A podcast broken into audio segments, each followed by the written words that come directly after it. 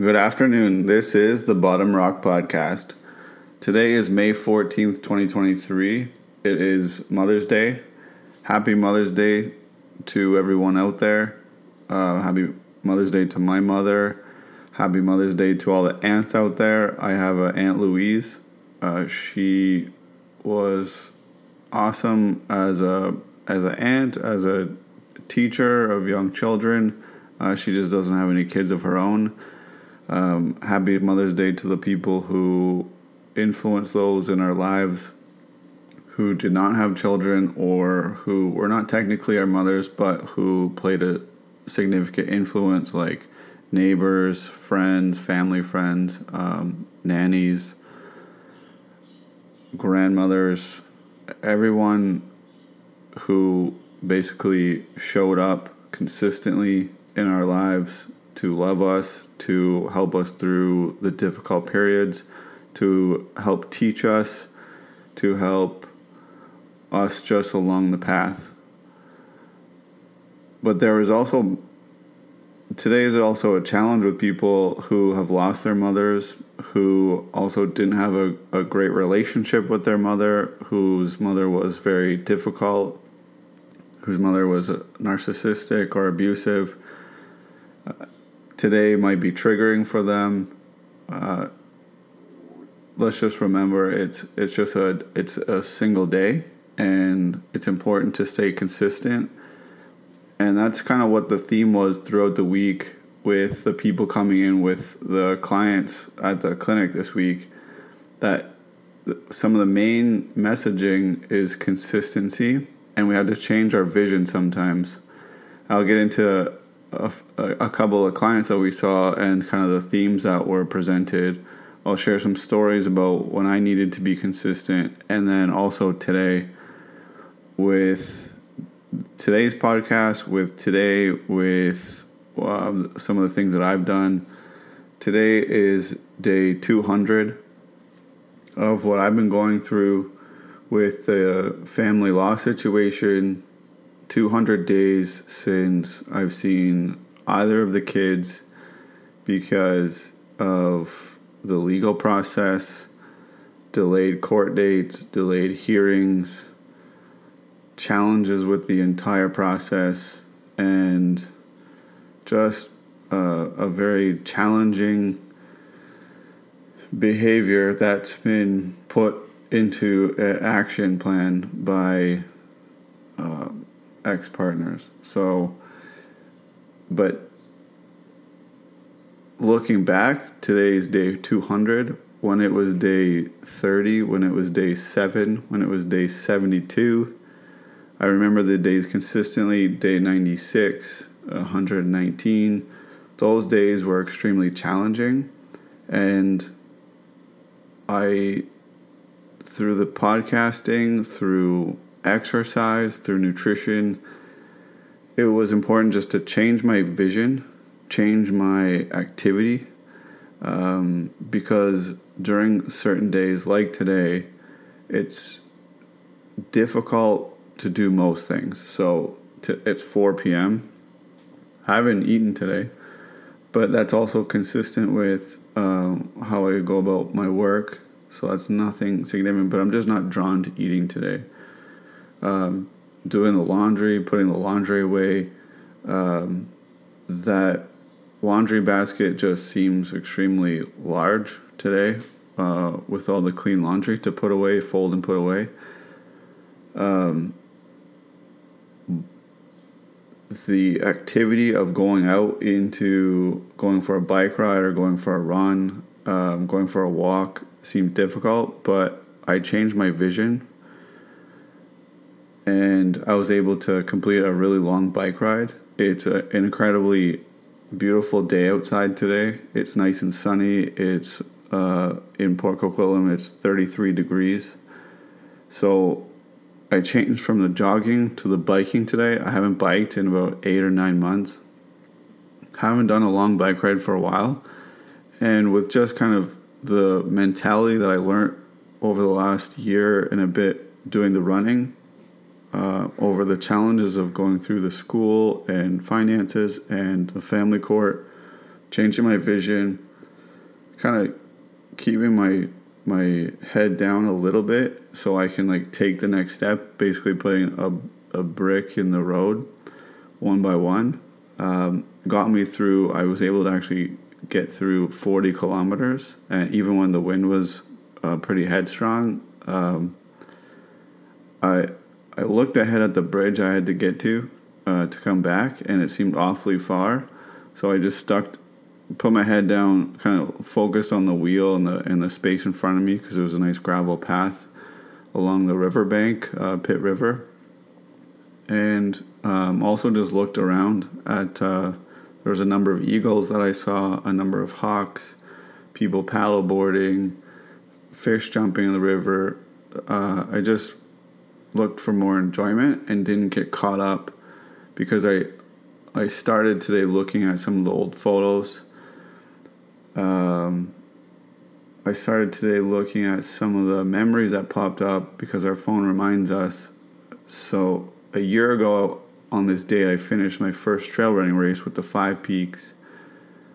A few days later, uh, I had to put my dog down, uh, Dexter, from uh, who was uh, almost 11 year old Bernese Mountain Dog. Had him from a puppy, uh, and it just kind of, that kind of kick started a whole year, literally to like almost a day of many challenges. Um, losing the the job that I that we had that I had with a supplement company that I sold the patents to and, and joined up with them. So I thought doing that was going to get me a consistent salary.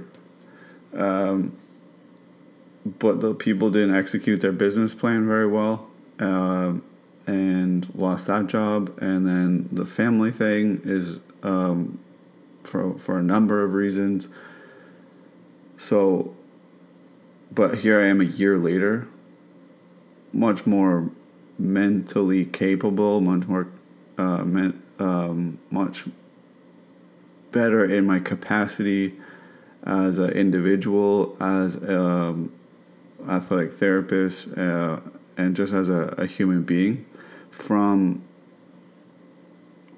kind of taking the same consistent positive action steps moving forward. Because the the quote that I, I try to remember regularly is is if you always do what you've always done, you'll always get what you've always got. And I take that as like repeated action, repeated behavior of negative traits will keep you in that negative spot. It, so, cooking that good food, doing the exercise, connecting with other people,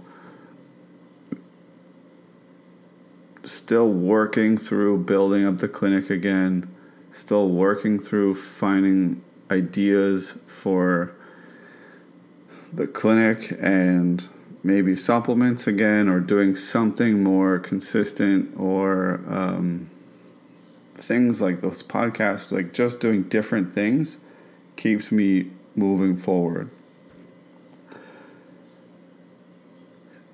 And so that I, I use that kind of same messaging with this guy who was in um, this week.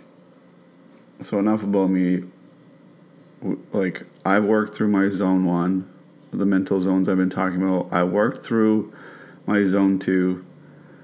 I don't typically go into zone four unless it's um, circumstantial around different events. Um, like exams or finances or court hearings or those kind of things, I typically don't go into zone four, the more anxious state. I'm more in like the lower key um, zone two. And what I've been watching on the metrics of the podcast is quite interesting. And what I've learned through the clinic is also very interesting. And the last interview was with um, Samantha Clark, and I can see the the fall off of some of the listening, uh, which is interesting because the listening during the podcast is actually very high, which is somewhat surprising to me because it's just my first time doing the, these things. and people often tell me like when I'm in zone two, one or two, when I'm on those lower that lower side, they try to tell me to be more positive. And sometimes when you're on that bottom rock, when you're going through that long-term vision, you don't want somebody in your face trying to pump your tires, clapping away, um, being too happy, too positive, those kind of things. It's just exhausting. And I find that uh, that's what I do with the clinical work is I just meet the person where they're at. And sometimes you got to say like, "Hey, life sucks. Hey, this is hard. It's painful." Sometimes you got to get comfortable in the pain so that you can learn the find the purpose in the pain. You can learn what your body is telling you. That could be from a nerve entrapment. It could be from a muscle. It could be a muscle um, injury. It could be from a tendon injury or a joint injury. Um, it could also be from an emotional thing that you're going through. And so I, f- I think that this podcast and me in the clinic um, having a successful clinical practice is from not ever really going too high uh, unless it's it kind of needs it um, but also just meeting the people where they're at when they're in their rehab and there was a guy that there's three people in this week. There was a guy with with an undiagnosed concussion. There was two kids going through post-op rehab and there was a man who and his wife who came in who were kind of battling um, their own self demons um, and it was popping up into the the physical pain but then also in their financial stress. So the guy with the concussion he was in it five years ago he was in a terrible accident he was driving obviously these both parties are not great in this scenario. He's driving 90 kilometers an hour in a 30, way too fast. And the other guy was drive, uh, going in the opposite direction, was going 140 in the 30, and he hit the median, flipped his car over, and essentially landed on this client's vehicle. Um, injuries to his lower leg. Uh, injuries to his his head. He woke up when the ambulance was there. And the doctors told him he didn't have a concussion, which has caused him an incredible amount of confusion for the past five years. Uh, it's caused problems in his relationships, it caused problems with work, it caused all kinds of issues. His symptoms perfectly match the long term concussion symptoms that we see with the professional athletes, people with motor vehicle accidents, and people starting to get into Alzheimer's and dementia uh, and CTE. Libido drops, more uh, constipation, bowel changes, headaches, repeated headaches, jaw clenching,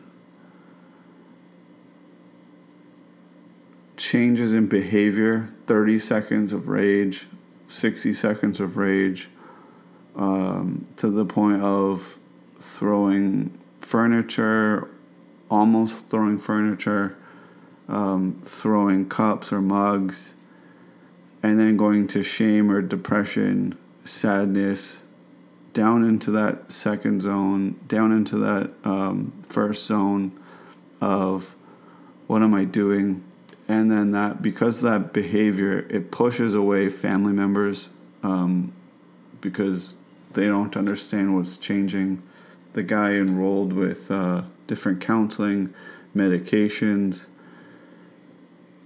different activities retreats and nobody was consistently working on the nutrition the brain trauma and the effects with um, testosterone levels, the effects of the cranial nerves, the effects of the um, peripheral nervous system, from getting everything to just calm down. And so now that he's aware of and that connection, we're able to track all those symptoms. We're able to fuel that. And the key is here being consistent. He got through five years being consistent, knowing it doesn't reflect who he is, knowing that he can have more positive days than negative, and just trying to manage those emotions. Then there was these two kids. The the kids are in kind of the middle to late stages uh, where the, one guy he's only 17 years old graduating from high school going into um, university football. The other kid is is or finishes first year of football.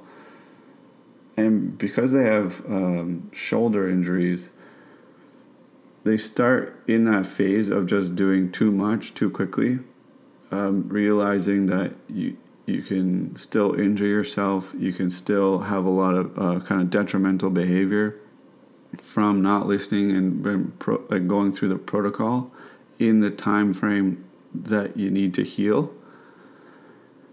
And so, so it's it's kind of putting the cart before the horse, um, and that is still staying consistent within reason um, to not get burnt out but then they're also at a significant point in time. So we sat for about half an hour during the session after the exercising and, and going through the acupuncture and all that and physical work to mobilize the shoulder. But they're also at a very interesting point of their life where they're trying to navigate now university life. Who are they? Uh, who are their new friend groups because they're moving across the country? Being introduced to new men and women, uh, professors, and figuring out what they want with their careers. And so they asked me like, how did I get started first in the NHL? And I said it was it was literally just it wasn't luck, it wasn't skills, it was just being consistent. And so what I did, and I'll share the story with you today because I haven't shared this on the podcast before, but I it, I, started working with um, the Maple Leafs organization while still in school, and it was because one, it was uh, I saw the the pathway through the career um, as an athletic therapist. Typically, you'd you'd start off with a college or a university or a OHL team, um, the Ontario Hockey League team, and then you would work up into the ranks, like from assistant to head therapist, um, traveling on a bus to going into the AHL or the East Coast Hockey League, and then getting into the NHL um, or Major League Baseball. And so what I did, I said, you know what, I'm going to try to skip some steps here. I don't want to do that at all. And so I, I got a hold of the, the how the structure of um, the Maple Leafs uh, email was. And so Chris Broadhurst was the athletic, the head athletic therapist with the Leafs at the time. He had been there for I think over 15 years, 16 years. And I, I put in the different patterns. Is it C Broadhurst? Uh, is it Broadhurst C? Is it? And I, I did a number of combinations. Finally, an email goes through and I literally consistently just emailed him every day for almost two months. Just being really irritating. Never had a, a callback. And our we were supposed to get placed at I was supposed to get placed at the University of Guelph hockey team. Um, so I was supposed to drive from Oakville to Guelph, which is just about an hour uh, every day to go work with the men's hockey team that was going to be through the winter months. Um, terrible driving on the highway. The financial compensation was only $500 a semester. It would nowhere near cover the price of gas. I would have had to figure out some kind of other financial plan to get through that. Um, and so I stayed consistent. I got a little bit um, cheeky one day because Elsa said to me, Matt, you have to sign the contract with Guelph. You're going to Guelph. I said, Elsa, I'm not going to Guelph. I don't want to go to Guelph. I can't afford to go to Guelph, and I, I want to work with the Leafs organization. She said, Well, they're not even contacting you. So I said, Give me more time. She said, You have another week or two. Um, but you need to sign the contract and go to Guelph. Um, so, using that kind of desperation, um, I was renting a house with a couple of buddies at the time. It was raining outside.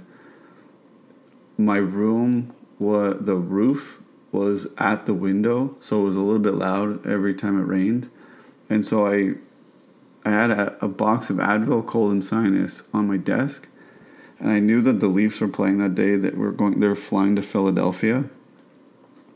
And I stuck my head out the window while it was raining, and I pretended to be the Advil cold and sinus rep. I called the Air Canada Center um, uh, reception and I said, I'm the Advil cold and sinus rep. I I need um, Chris Broadhurst's phone number for the office uh, in in the air in the center um, in the dressing room. Uh, I'm trying to. I'm outside gate two. How do I? What's his phone number? I dropped my phone. It's in a puddle. It's not letting me text him. I can't. I, I was only able to try to make this call. I'm double parked. What is his number. She's like, Sir, I can't give that to you. I was like, No, I, I drop this off all the time. They're leaving soon for the plane. Um, um, I mentioned a player's name. I said, This guy needs the, the Advil cold and sinus, but just please, what's the number? I know it's 416 something or other. Uh, what is it? Like, I just, I would use my phone, but I can't. I dropped in a puddle. It's pouring out. And I pretended like I was getting. Um, uh, potentially towed. I was like, hey, hey, don't, don't, uh, no, I'm right here. I'm double parked. I'm just on the phone. I'll move it in a second. And, and, um, she's like, all right, fine. 416, blah, blah, blah, and gave me the phone number. And so then I started calling this guy every day for a while. And then he finally picked up the phone. Chris Broadhurst finally picked up the phone and he says, Matthew, because the caller ID. He said, "What do you want?" He said, "I just want to be a fly on the wall, Chris. I like I'm a student at Sheridan. I want to work with the organization. I deeply respect you and, and your longevity at, with the Maple Leafs organization. I just want to be on the fly on the wall." And he says, "Well, currently I think you're a psychopath because of the emails and calls." I said, "Yeah, fair. Totally agree. I understand. I can see that." He said, but I'm working on the Canadian Squash Championships this weekend at the CBC building. If go there if you can find me, uh, and I like you, we'll see where it goes. And so I obviously went down to the CBC building, found him sitting on the bleachers, um, watching the squash championships because um, he was covering it medically, and then basically got in and and didn't leave for until I chose to leave to go to Ottawa. Um, that's literally how all I did. I wasn't special. I didn't have any special skills. I was just consistent, relentless, and probably pushed a little bit too far, but that is what it is. So I told these kids the story of that, and I said, just pick something that you want to do and just go at it, get creative, and stay consistent when when those days where you where you don't think you want to go to work, those days that you don't want to study, um, just do 20 minutes, 10 minutes, do something towards your career. Research extra things, email people for mentorships, get mentors in every generation and just stay focused on where you want to go and just change your um, the line of sight sometimes when it's a bit too difficult. And so that appointment a few hours later led in when this man and woman came in. The man was referred by his mother. He didn't know why he was in. The mom just kept nagging him to come in come in for treatment. Um, your pain hasn't been fixed by anybody else. Your your mental state hasn't been fixed by anybody else. And so we kind of got into uh, the pattern of the back uh, back pain, um, some lung issues, uh, a long term lung infection that led to surgery, and um, the lungs collapsing. And if you remember back with the traditional Chinese medicine, that's housing the sadness. So taking that kind of concept, I was like, well, what what consistent behavior, what consistent thing in, in life's challenges are are keeping you kind of on the lower scale? And he said, Well, I really want to become a millionaire, um, but I have generational trauma. I, I don't have mentors. I don't know how to get there. And so I went in further to it. And it was basically his fear of success. And the fear of success was brought on over time um, because he thought his personality would change. He thought he, you'd have to become more rigid. Um, and his wife agreed. She said, Yeah, when he's trying to become more of a millionaire, he becomes more rude, he becomes more intolerant, uh, he becomes more of a dick, basically. And so we got into that. And he said, like, set up the checkpoints so that that she can communicate to you and you can also view yourself while you're like you don't need to be a bad person to become a millionaire. Um, the sponge use the analogy the sponge is most rigid when it's not absorbing its environment. When it's not sucking in everything it's the most rigid when it's dry. And consistently, if you're staying rigid, you're not going to be able to adapt to the environment that's going to get you through financial success, family success, or anything um, other than the same quote if you always do what you've always done, you'll always get what you've always got. Get the mentors in the each generation have the checkpoints and change the vision. And so we had a great conversation for almost a full hour because um, he was asking me about my life and getting through the supplement business and how that took 12 years to get through the research phase and the concept phase into selling the patents and getting national distribution, getting the patents completed, getting um, touring with the Tony Robbins group, getting in with the NFL Players Association, with the Pro Bowl and Dr. Um, Archie Roberts, getting in with um, NBA teams and NFL teams and doing all that stuff, and uh, going on Dragon's Den and all that kind of stuff. And it was the same kind of consistent pattern. Every day, I just chose to put a new brick in the road. Every day, when I didn't want to, just like today. I didn't want to do the laundry. I didn't want to go for a bike ride. I started with just picking up the one shirt and folding it and putting it away. And that led to emptying the, the clean wa- the basket. Getting on the bike instead of going for a run and going through the, the motions of running, I got on the bike and hit up 40k. Starting the podcast, I didn't want to do I didn't plan on doing a podcast today. I wasn't in the mood today. I it's episode now 23. I think it's about 30 minutes or so, give or take right now. And I just wanted to share that when it, we just have to be consistent. I, I keep repeating this, um, but when you look back over time, I know this is just a we've heard this across almost every self help book, over every journey message out there about life is when you look back, you'll see all the bricks that you put in the road. Just put in a new one. And so um, that was my message to him. Uh, it was me- the message to the kids and to the guy with the concussion. Um, because now we're going to track now we're going to make plans, and then now we're going to learn uh, as much as possible about that guy's career development, those those kids' school path, and the the individual's path through concussion recovery, and how to heal the relationships that he's harmed. And so, I wanted to just kind of finish up with these last two quotes. One by Dwayne Johnson: "Success isn't always about greatness; it's about consistency." Consistent hard work leads to success. Greatness will come.